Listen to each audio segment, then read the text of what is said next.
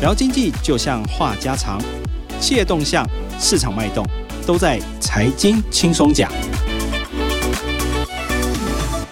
各位听众大家好，欢迎收听由静好听与静周刊共同制作播出的节目财经轻松讲，我是副总编辑曹以斌。今天请到我们的记者乔慧来上节目，请乔慧跟大家打个招呼。大家好。乔慧这一次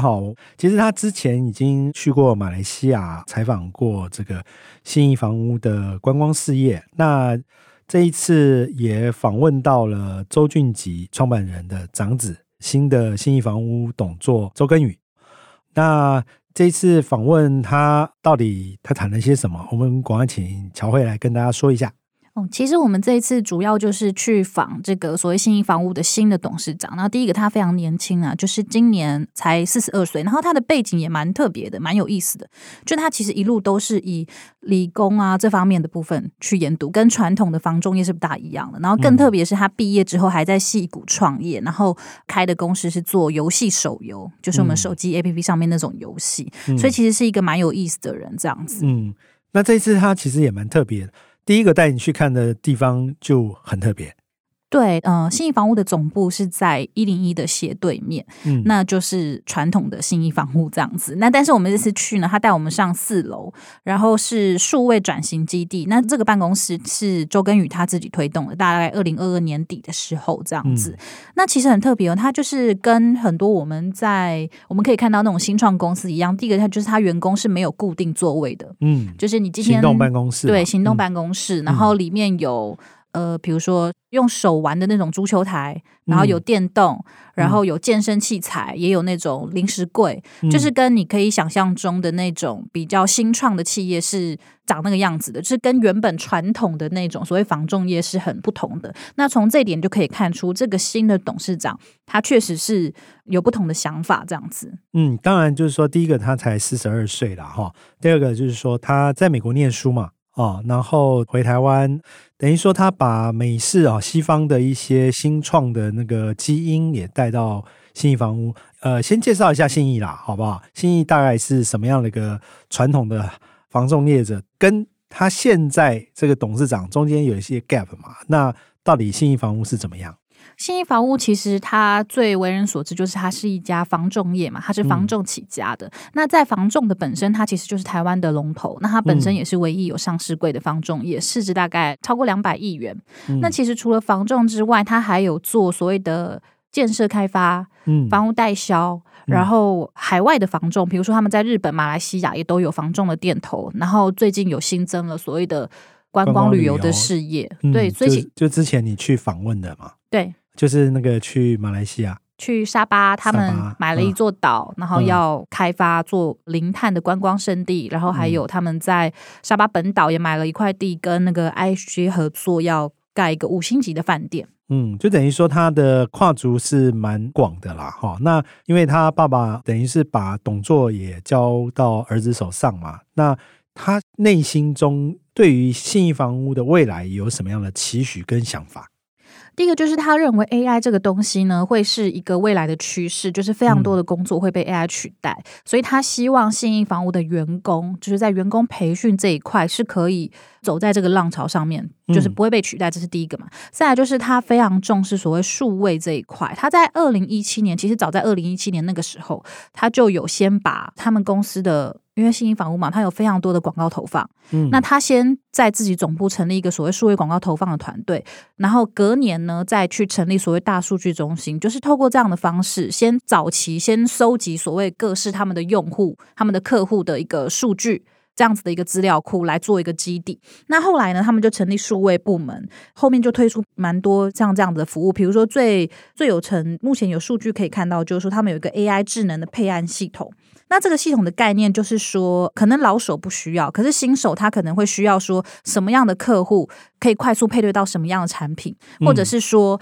当这个客户他可能比如说今年初的时候来跟你看房，中间有一段时间没联系，可是他们透过一些数位的标签可以很快速的找到说，哎，原来年底他又有这样的购物需求、嗯、就是因为其实看屋是一个非常复杂的行为，因为每个房子的物件不同，每个人的购物需求也不同，可是他就是透过他们长期累积的数据去做这样子的一个配对。那他说这样子推出来之后呢，他们成功提升带看的转换率大概有提升近三成、嗯、那不重复带看的户数跟物件数大概也成长一成这样子、嗯、利用 A I 哈，现在所有的行业啊，基本上 A I 都是不离嘴哈，他要把这个 A I 带到信义房屋，当然也要、呃、有团队来支持嘛。那事实上他好像也讲出他如何去打造一个跟过去不同的团队吧。呃，他现在有个做法，就是说他成立一个所谓的敏捷小队、嗯、就是他如果要开发一个新的商品，他就是在各部门里面去挑选适合的同仁来组成这样子的一个所谓开发新商品的一个团队、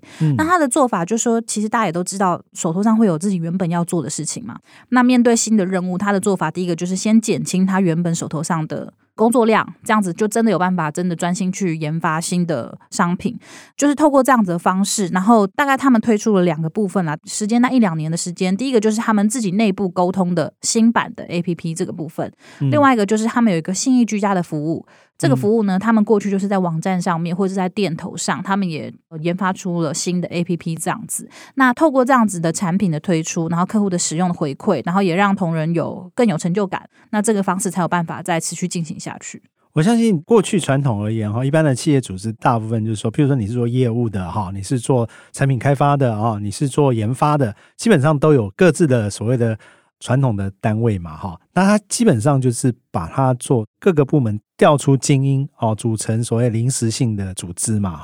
让这个企业的弹性跟新的团队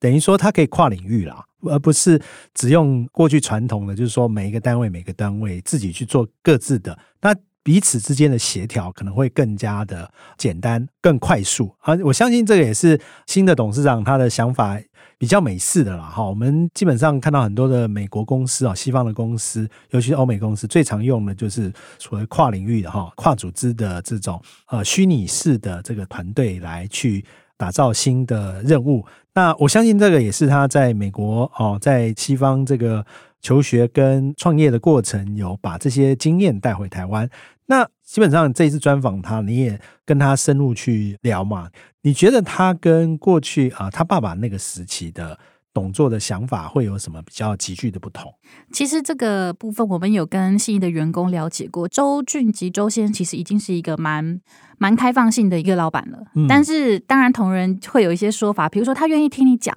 但是讲完可能还是照他的方式做但是呃，因为毕竟他是老板啊，对，他是老板嘛、嗯、那他也是创办人，就是自己白手起家，当然就是会有一些自己的想法这样子、嗯、那周耕耘本身因为他年轻，然后再加上其实他的想法是很开放式的，那我们就是在采访的过程中可以发现，其实他跟同仁之间的那个沟通是蛮自然的，就是他愿意去听同仁的意见，这一块是蛮明显的，就是他的同事他们也觉得说跟周先生最大的不同就是说，你可以挑战他的想法，然后他可能听完之后、嗯、他就是接受你的建议，然后朝这个方向去做这样子。就等于说他不只是听，他还会把你的想法等于说纳入他自己未来的计划里头嘛、哦、就等于说员工的想法能够落实在这个老板的未来的计划里头，其实对员工其实是蛮大的激励。那我相信他也不是随随便便就可以当董事长了嘛，也是经历过这个父亲传承嘛，那怎么把他培养变成一个董事长，那个中间的过程他自己有怎么谈嘛？哦，其实他蛮有意思的，我就先谈一下他为什么对于电脑电动这一块这么有兴趣，就是因为其实他跟他弟弟大概差九岁，所以他说他从小就是自己跟自己玩、嗯、自己跟自己下象棋，然后他说他们家小时候就有一台二八六电脑，他自己去买书，然后学程式，写简单的指令就可以打电动就是这样子，就是启发他这方面的兴趣啦。然后他有跟我们谈到，就说其实他那时候刚从国外回信义的时候，他第一份工作就是房仲，因为这就是他们创业的根本嘛、嗯嗯、所以他就是去做房仲。那他有谈到说，因为他从小就是对着电脑，所以他人跟人之间的沟通接触，其实他说他自己是理工宅男啊，就说他其实对人的接触可能不是这么擅长，那房仲业是一个非常需要人跟人互动的工作、嗯、所以他说见面谈还好，但是讲电话的话，他真的是很常被挂电话，因为他、哦、对理工宅男都会有一个特性，就是说我都是 yes no， 就是说他的逻辑很强，可是你要跟人沟通，基本上是要一种情感或者是比较感性的这个语言的时候，可能就会让客户觉得有点生疏。而没有办法继续沟通下去。对、嗯，因为其实我们在采访过程当中，他其实一开始蛮拘谨，比较严肃一点。嗯、可是后来我就问他说：“哎，那你来信义十三年嘛？那他做过非常多的工作，比如说房仲业，他做一年，然后就是拿到新秀奖啊，业绩也都非常好。然后后来他又去当人资、当幕僚。”我说那你是第一天进公司你就知道你未来会当董事长吗？当然不可能、啊。对，然后他就说他就是。挑战每一个任务，然后他把它想成好像打电动一样，因为他说他非常爱打电动，他如果要打电动他就要达到那个伺服器最强、嗯、所以他在做每一个职务的时候他就很像是在打电动破关一样，用这样子的心情、嗯、那讲到这边他就是整个变得非常比较活泼一点啦，应该这样说、嗯、放松了啦， 对, 对、嗯、所以他基本上就把他整个呃创业也好或者是在工作也好都把它视为打电动的挑战嘛，因为我们都知道很多宅男在打电动的时候是非常专注的，他可以把所有的精神用在破关，所以他在你刚才提到他这样防重的时候可以拿到冠军是吧？对，那是怎么做到的？哦，他就是我们刚刚前面提到，他常被挂电话嘛，所以他后来就想了一个方法，他就是自己画树状图，就是电话接起来，然后客户回 A 的时候，他就看那个树状图可以打什么，然后当 B 客户回了什么时候，他又在，他就自己画了非常多这样的树状图，嗯、然后跟店长练习。嗯，就是把过去都很久没联络的客户全部打一遍，大概打了两个礼拜之后他就比较熟悉了。 OK， 所以他的做法是非常有逻辑，基本上就是理工宅男的做法。理工男基本上就是说可以分析完所有的东西，把所有东西都准备好，当他要做一个任务的时候就是一个 task 一个 task 的去跟客户解读啦。那这样的状况他可以拉近跟客户的距离嘛，对不对？那当他接信义房屋之后，未来也是要用打电动的方式来继续带领企业这样做吗？嗯，这个蛮有意思。我就问他说那你现在是打到大魔王关了吗？那他就开玩笑，他说接受你们采访才是打大魔王关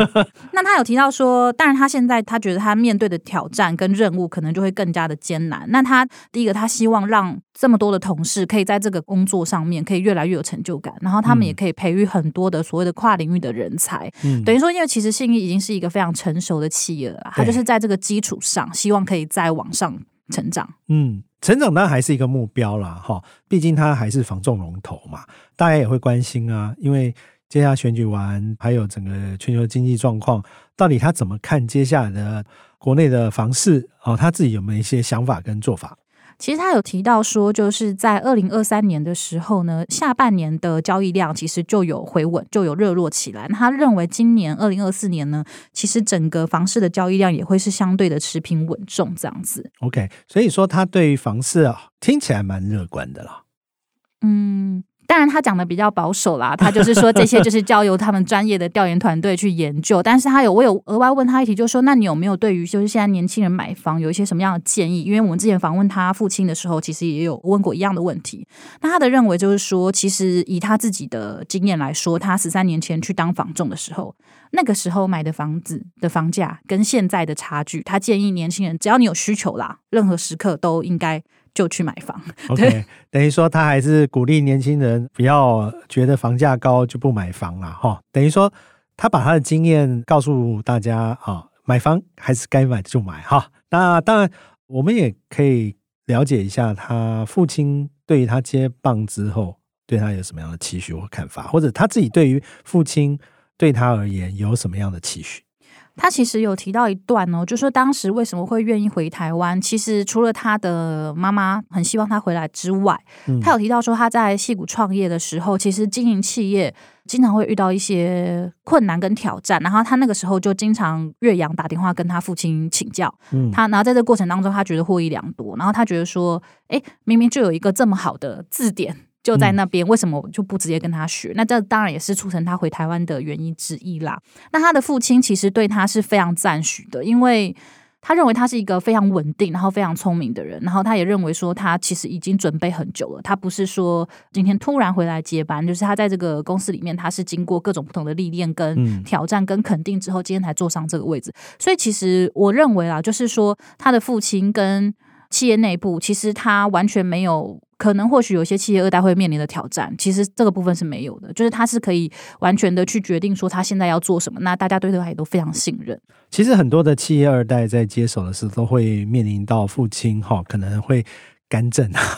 是是对不对？是、啊、甚至就是说老臣、哦、都会对接棒的这个种种作为可能会有不同的意见，去跟父亲哦太上皇报告，然后太上皇就会下指令之类的、哦、听起来看起来周耕宇得到了父亲的充分授权、哦、那整个他把信义潮年轻化的这个方向，整个结合新创 A I 这个想法、啊、融入信义房屋，这个算是你看龙头又是有历史的企业、哦、整个传承、哦、加上新创呃，想必也可以替这个信义房屋的未来哈、哦、带到一个新的境界哈、哦，这也是大家接下来可以看哈、哦、信义房屋接下来的表现会是怎么样。我们今天感谢乔慧来上我们节目，感谢各位听众的收听，也请持续锁定由静好听与静周刊共同制作播出的节目《财经轻松讲》，我们下次见喽，拜拜，拜拜。